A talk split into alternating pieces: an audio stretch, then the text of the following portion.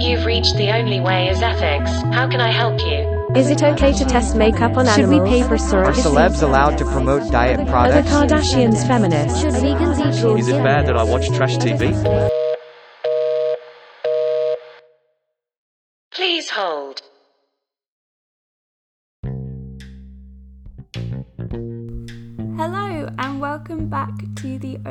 Is Ethics. I hope you enjoyed the previous episode. If you didn't, why are you here? um, but on this week's episode, we're going to look at something else exciting. We're going to look at the ethics of surrogacy. Now, you can criticize the Kardashians for many things their promotion of diet products, their dishonesty about cosmetic enhancements, or maybe just the general way in which they made and retained their fame. You could also praise them for many things too. Kim Kardashian's fight to release people from prison who have been given maybe overlong sentences for non violent drug offences, Kourtney's lobbying to reduce harmful chemicals in products and perhaps you think of them as role models for female entrepreneurship. I'm not a massive Kardashians watcher, and this podcast won't be asking whether we should idolize or villainize the Kardashian family. Instead, we're going to be looking at one particular choice that Kim has made that is more philosophically controversial than you might think. This is her choice to use a surrogate to have her latest two children, Chicago and Psalm.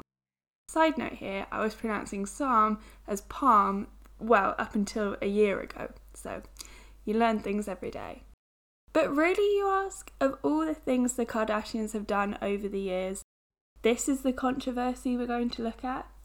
Yes, yes, it is, because I make the rules around here. For those that don't know me, I did a philosophy and politics degree at university. One of the best modules I took was a gender and political theory module because we explored issues that were debated within feminism, not just between feminists and, well, chauvinists. Before I started my gender theory module, I didn't think there was anything controversial about surrogacy. Some people naturally couldn't give birth, some people were willing to provide this service either for a fee or altruistically. Problem solved. However, it soon became clear to me that this is a topic on which many feminist theorists disagree. Let's start at the beginning. What is surrogacy? There are a few types of surrogacy. Firstly, we have genetic and gestational surrogacy. Genetic surrogacy is where the surrogate provides the egg, making her biologically related to the child. Gestational surrogacy is where the surrogate is used to carry the baby, but the egg comes either from the commissioning mother or from a separate egg donor. Just a side note, I'm going to refer to commissioning parents, which I know is a bit of a strange term, but it's kind of just the term that gets used. Then we also have the altruistic commercial distinction. Altruistic surrogacy usually involves an arrangement with a member of the woman's family or a close friend, because this form of surrogacy is done for free. Commercial surrogacy, on the other hand, is more of a profession, a vocation that comes with a wage. Best believe Kim K surrogate was paid a healthy sum for her work, but this is partly due to California state laws allowing people to be paid for surrogacy services. In many states in the US and countries such as the UK, all surrogacy must be altruistic, it can't come with a wage. In this episode, we're going to look at surrogacy in general, but we're going to focus on the more controversial of these two options commercial surrogacy. We will definitely touch on the current realities of surrogacy processes. However, ultimately, because this is a philosophy focused episode, we're going to be asking whether there is something intrinsically morally wrong about commercial surrogacy. To do so, we're going to consider three objections to commercial surrogacy. Objection number one Adoption as alternative. The crux of this objection is the fact that there is a huge number of children who are in need of adoptive parents, and if we are capable with limited cost to alleviate suffering in others, we should. This means that we should try and adopt as many children who need a home as possible. There are many high profile celebrities that have chosen to adopt Brangelina, Viola Davis, and Ty Burrell, amongst many others. Isn't Kim Kardashian in a unique position to provide multiple children who need homes with a family unit? Shouldn't this take priority over having more biological children? Firstly, there's the obvious problem of if we told people who are looking to have children through surrogacy they should instead choose adoption. Wouldn't we have to also extend this to anyone looking to have children in the traditional manner? Secondly, can we really say that adoption, even for celebrities with plenty of resources and access to support, involves limited cost?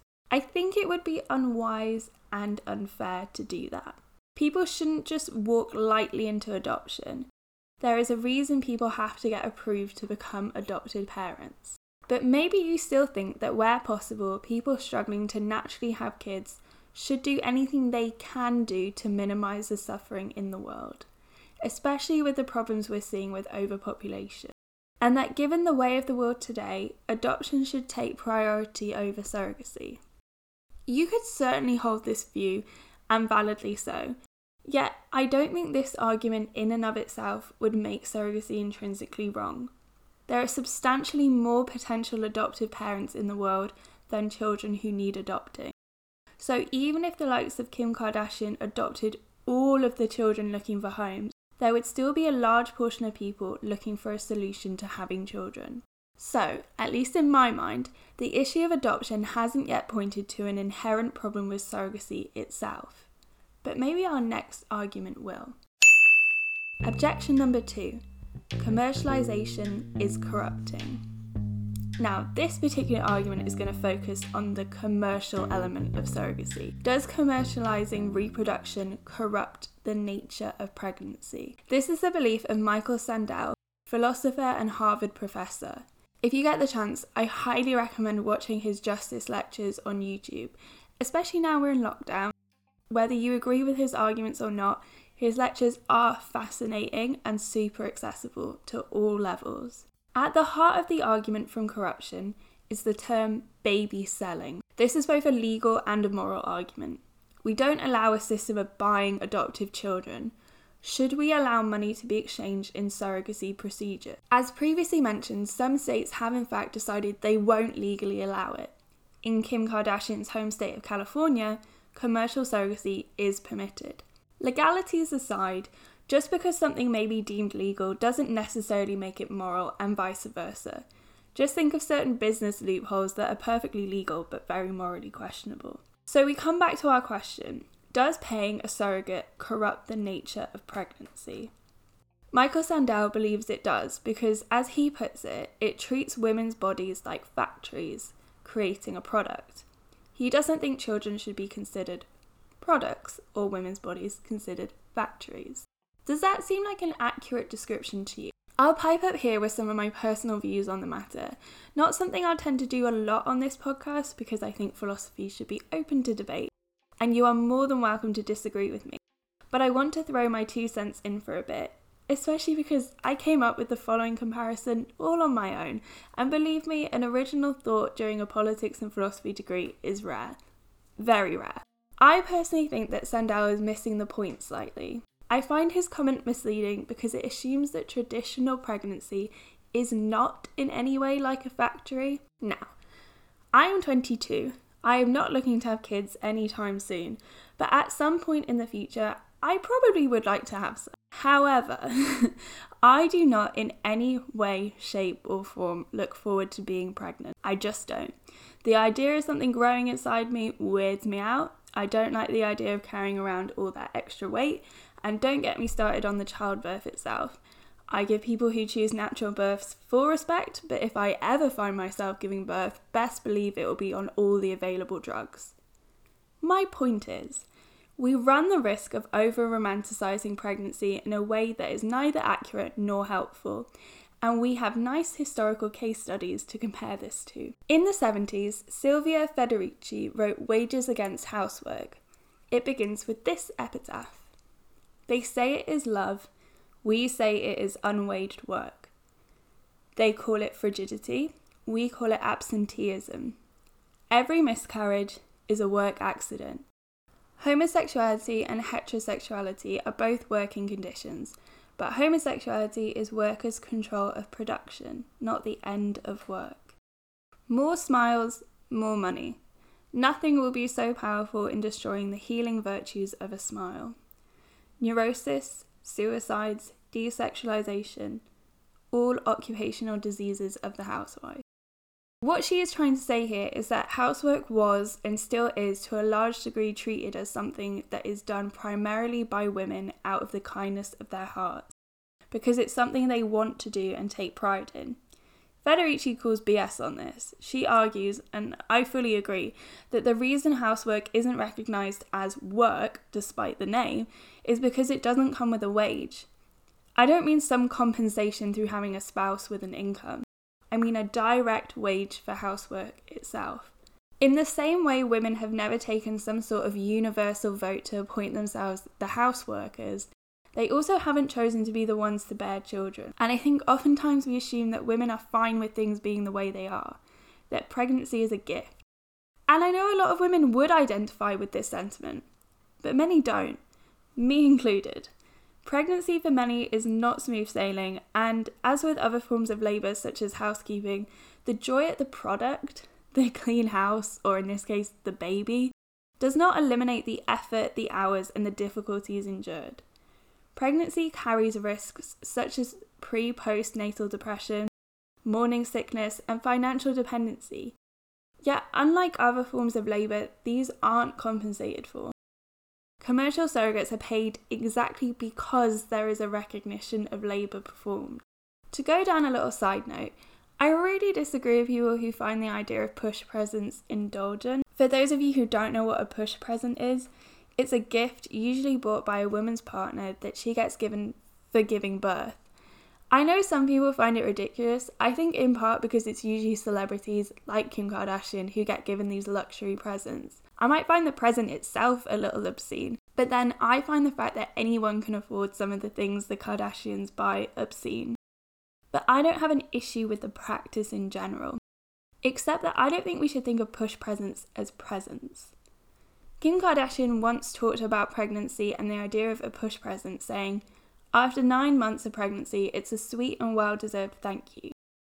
I don't personally think it should be a thank you so much as a here, this is going towards what I owe you for doing this incredibly hard job of growing an actual child. I think commercial surrogacy is a recognition that reproductive work isn't just an expression of our nature as women, and it challenges stereotypes of women being complicit gift givers by providing a wage.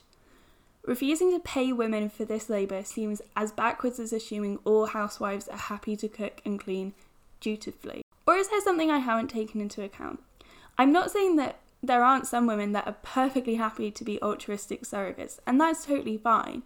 I just think that we need to get our heads around the idea that reproductive labour is labour, and if it comes with a wage, that should be respected. But I repeat, feel free to disagree with that statement. This brings us to objection number three surrogacy as a practice that reinforces stereotypes.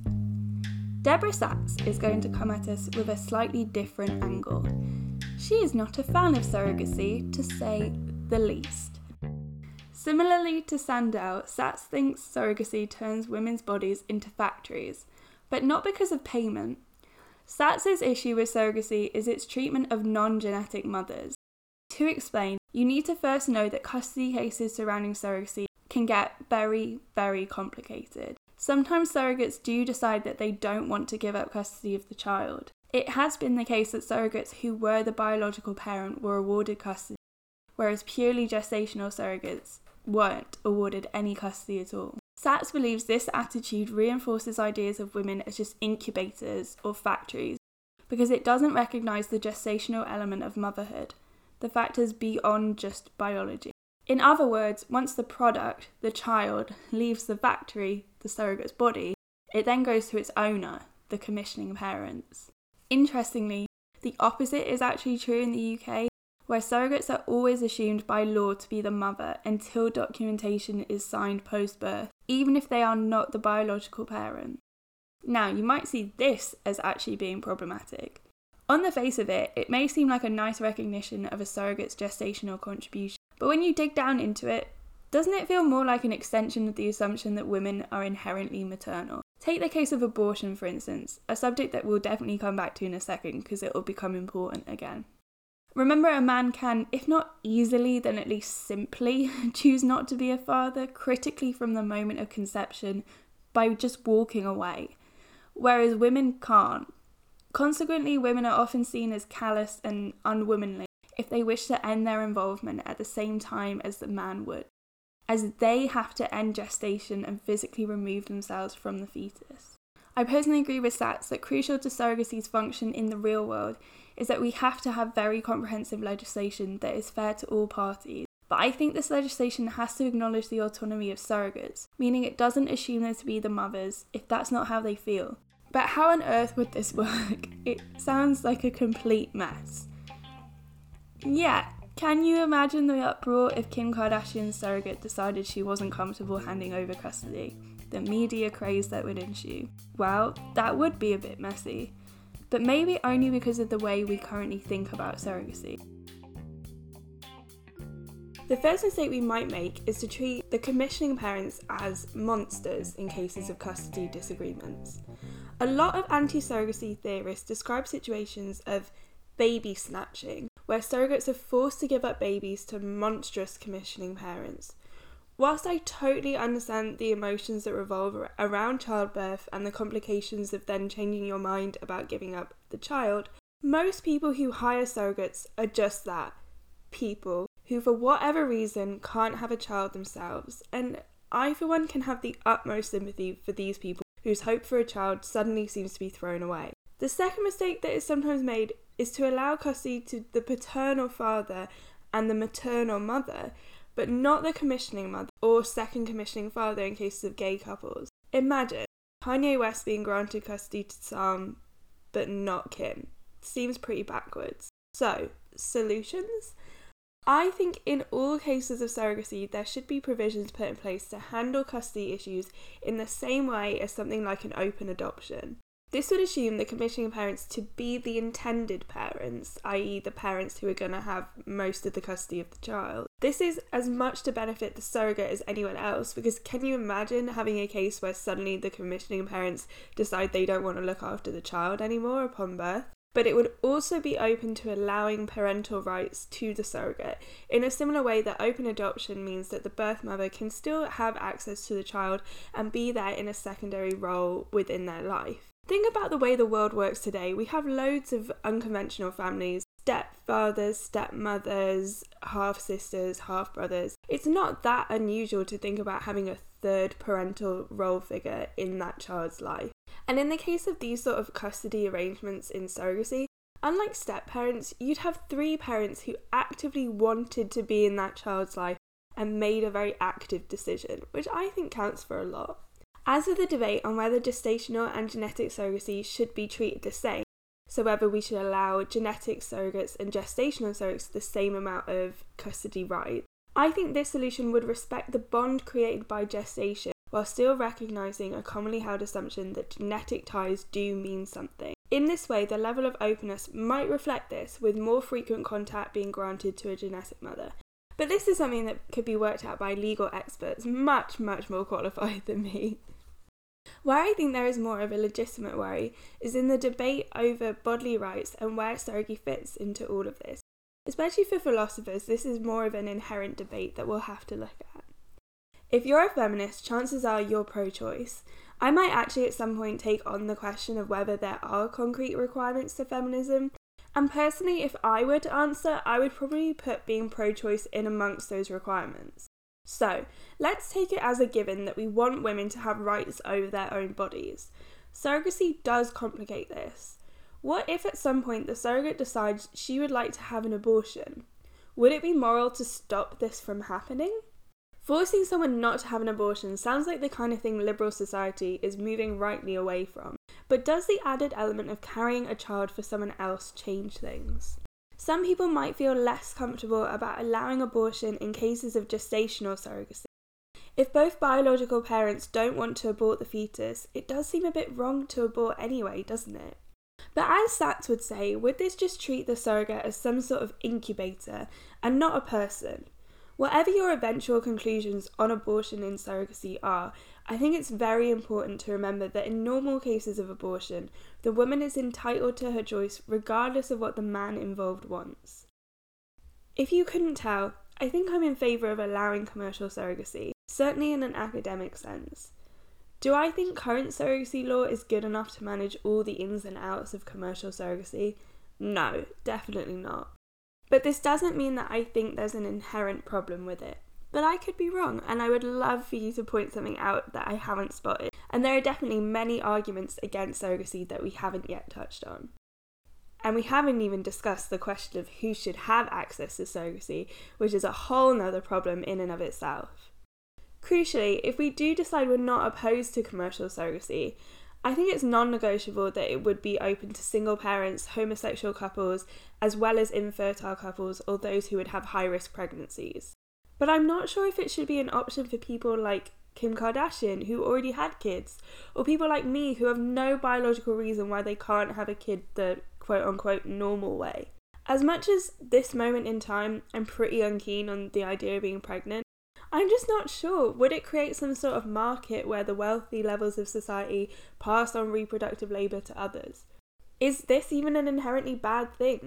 Would this be that dissimilar to the economic class structure we already have in place? Hmm, that sounds like something to revisit in a later episode in the series. Until next time, folks, goodbye!